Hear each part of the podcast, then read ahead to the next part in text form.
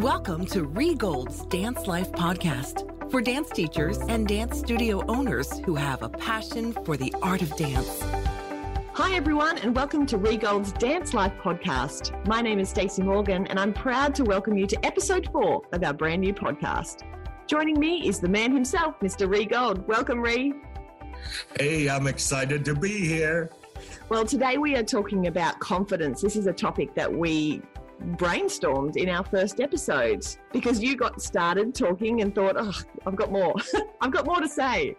I I love this topic because I think it is the answer to the issues that so many dance teachers deal with. We're talking about confidence when it comes to teaching, confidence when it comes to owning a studio, and just confidence in life. Confidence in in who you are and what you believe is right when it comes to your business or your classroom. So, Rhee, can we start with talking about why many studio owners and dance teachers don't have that confidence when they step out into the world? And then talk about why it's really important that we find that confidence within ourselves?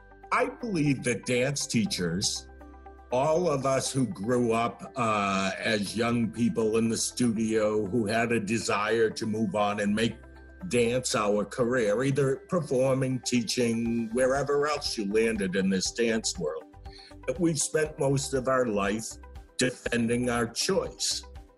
That most people look at dance and think that it's a nice hobby or possibly something that you could make as a extra living, but not something that you could focus on and make your career. And I think that teachers and studio owners today lack confidence because they take themselves back to that place. Let's say, for instance, when a mom questions a recital, a performance, or a or choreography, instead of thinking about the question at that moment, it's this lifetime of trying to prove themselves to the world that's really coming to the forefront.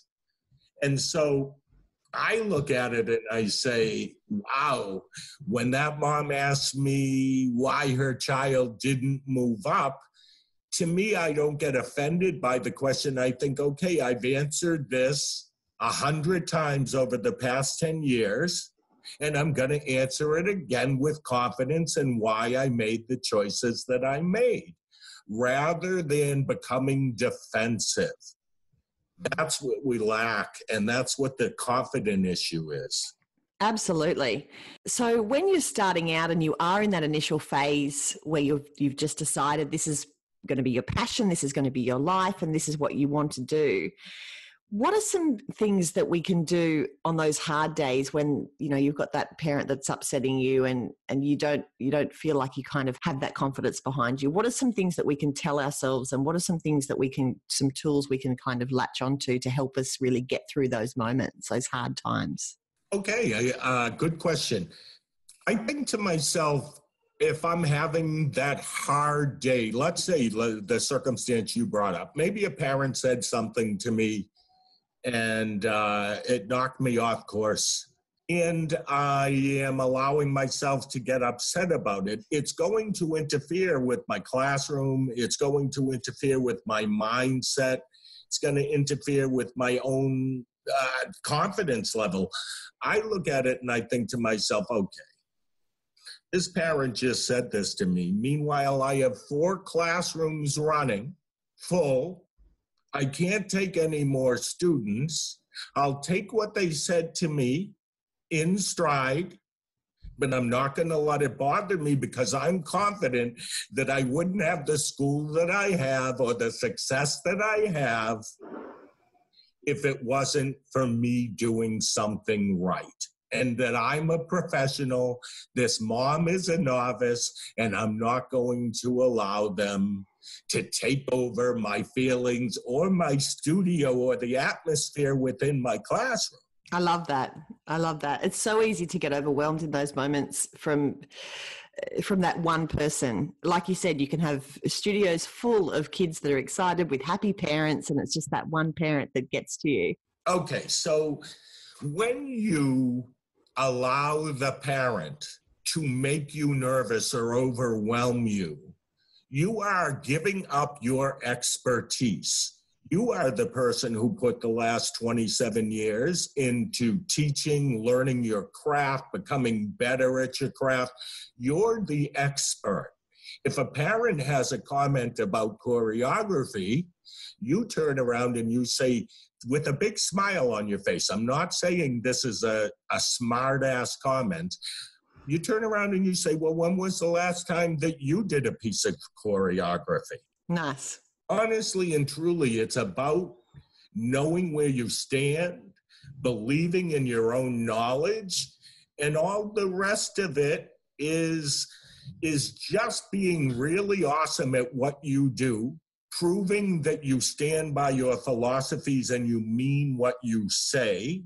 And you'll have less and less of those parents tearing down your confidence. It's you have to have it in yourself. I love that being really authentic, saying something like, When was the last time you did a piece of choreography with a big smile on your face? That's the kind of thing that you think about you know 20 minutes later when you go i should have said that i should have i made I should have said that in the moment. But having that as a tool kind of in your tool belt now, having heard this, hopefully there'll be studio owners and dance teachers out there that then have the confidence and, and the gumption to be able to, in that moment, deliver that line with confidence and a smile and deliver it happily and nicely so that, you know, it doesn't ruin the rest of the day. I love that. And let's add one more thing to that. Maybe you don't respond immediately maybe you say to somebody, hmm, that's certainly something that I need to think about a little bit. Let me get back to you so that you're not regretting that you didn't say this or that two hours later. I've done mm. that many times and been able to sit down in a rational way, explain myself to a point where the other person kind of gets my drift or as close to getting my drift as I'll ever get them. Yeah.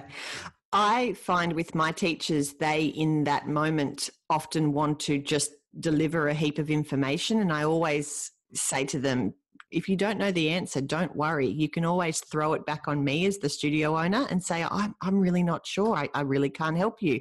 Let me let, let Stacey get back to you and kind of pass the ball to me. Absolutely. So tell me, Rhee, where does your confidence come from? Okay. If I'm to answer that question honestly, the way you see me and in the circumstances that you see me, I am 100% a confident person. And in a minute, I'll tell you where that comes from. But know that all of us and everybody listening to this must know that there are things in life where we do feel confident. And then there are things in life where you are not so confident that you are always working to better be uh, confident or have more self esteem when it comes to a certain kind of circumstance. So, what I'm saying there is that I'm a confident man and I'm a professional. And in all aspects of my professional life, I'm confident. But that's not to say that I'm confident all day, every day in other aspects of my life. That's that answer.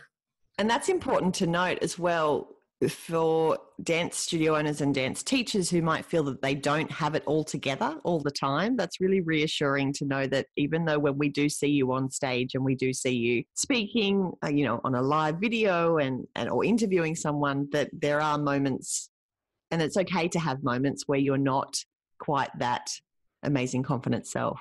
Yes, yes, yes. I work on it every day. But now if if I were to discuss or explain why I'm confident in this this dance teacher world that I place myself into, I have uh, only known this dance teacher world. I grew up in it.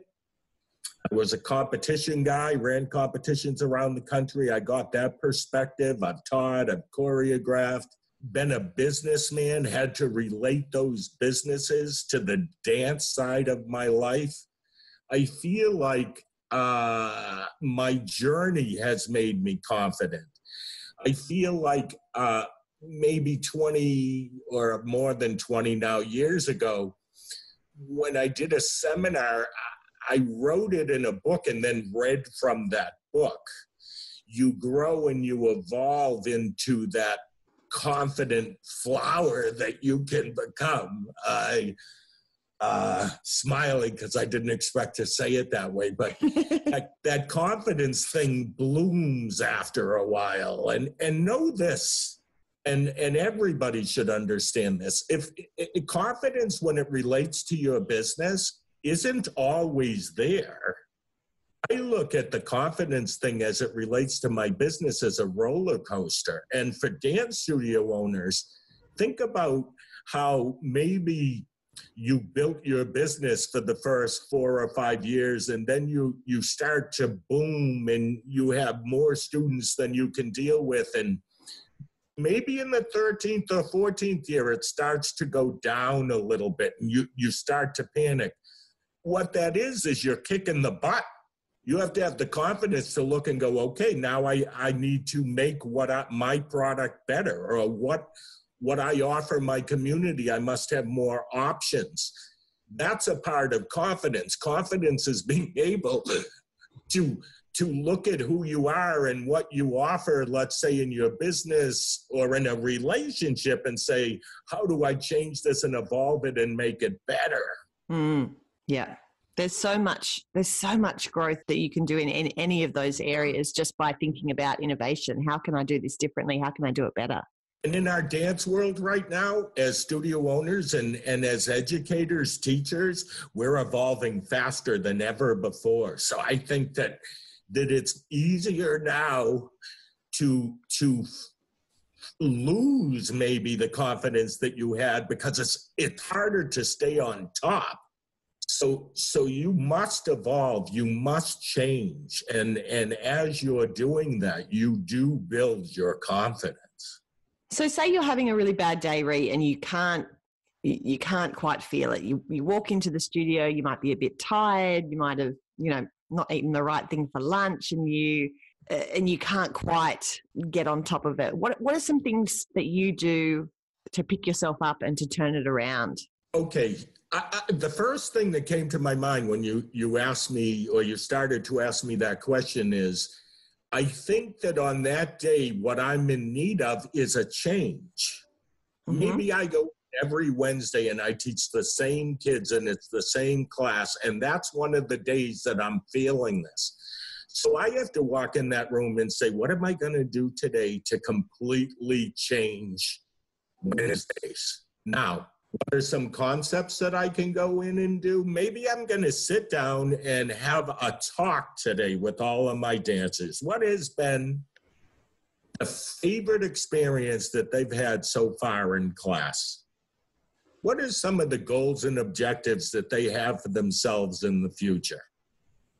I am now bonding, building a more personal, but not too personal, relationship with my students and I'm approaching my classroom in a different way. So it's obviously going to change my attitude about the day. It's probably going to also challenge me to be on top of myself because if I am going in there and doing something different, I have to look like I know what I'm doing. I look at it as okay, I can't take another Wednesday like this. I'm going to change this up. Yeah, I love that. And from your book, Rhee, when I first started my dance studio, the changing directions um, suggestion that you had in the book of maybe just today we're going to face this wall or we're going to face this wall or we're going to turn around half of us are going to face the back half of us are going to face the front. Uh, for the kids that is such a great mix up and for you as a teacher you think it's so simple but you can completely turn your mood around because when the kids love it you go oh that's right i am i am good at this i do know what i'm doing oh and then you it immediately lightens your mood. And listen you you can uh, change the wall that you face. You can switch classrooms with another teacher. You can change the music from what you usually use. If it's a classical ballet class maybe you're using more contemporary music that week and you're eliminating barre. There's so many things that we can do and um, I just think that we have to have the confidence to walk in there and say, you know what, we're the leader of this group. What am I going to do here to keep them excited and to keep myself motivated? And what will we all learn in the process? Absolutely. So, what about faking it, Rhee? How how often should we be faking it? And I was going to say, and how often do you fake it? No, um, it's. Uh, yeah, well, it's funny because my first answer is okay, 50 50, but yeah. maybe that. Listen, this is how I feel about it. I, I think maybe there are times, well, this is how I would describe maybe me faking it. I'm at a conference. I'm about to hit the stage and do a seminar, but I know that there's something going wrong behind the scenes. The entertainment for the luncheon just called and canceled or something. At that moment that someone tells me that, I'm probably in a slight panic. But the second I'm going to hit that stage, it is gone. My mind is focused on on the performance that I must give for that period of time. So I look at it, it like like if you were in the studio, you you have to look at your classes and and what an opportunity that this is as your distraction from all the other stuff that's going on in your life. This is your freedom. This is your you're away from all the stress if if you choose to look at it that way. Yeah, so yeah, do I fake it? Sometimes I'm faking it. Sometimes if I fly into a city and I've been up all night, it's hard to get started, but it takes me 10 minutes and I'm into it. I love that. Thank you so much, Rhee. This has been, as always, fabulous. I hope that everyone listening has got a little bit of confidence just from hearing you speak about it that they can take into their studio today or or tomorrow or the next time they step in front of all of those students who are looking up to them. I love having these chats with you and want as many people as possible to be able to enjoy the podcast. So, if you are a dance studio owner and you have dance teachers, I'd love you to encourage them to subscribe to us on iTunes if you are a dance studio owner and you have fellow friends that are dance studio owners, encourage them as well. If you can share this podcast, this episode with your teachers or anyone that you thought of while you were listening, if you thought they, they could really do with hearing this and getting a little bit more confidence for themselves. We are on iTunes and Stitcher and Spotify. We'd love you to subscribe. And please, if you if you feel the love, we'd love you to leave us a rating or review. That will show iTunes some love and and you know help us get this podcast up and running. Awesome. So uh, I want to close us out with this this thought. As a dance teacher or studio owner, you followed your dream. You decided probably at a young age that this is where you wanted to be when you grew up that alone should give you the confidence you need to do your daily routine, as we might call it, in the studio. There are so many people in this world that never had the opportunity or didn't have the drive to follow what it was that they wanted. You've done it. Now go out there and uh, enjoy the journey. Thank you so much, Ray. Thank you. Have a great day. Thank you for joining us for Rhee Gold's Dance Life podcast. Learn more about joining the International Dance Entrepreneurs Association, the Dance Life Teacher Conference, and the Dance Life Retreat Center at rheegold.com or follow Rhee Gold's Dance Life on Facebook. Enjoy the journey. You've been listening to another Morgan Media production.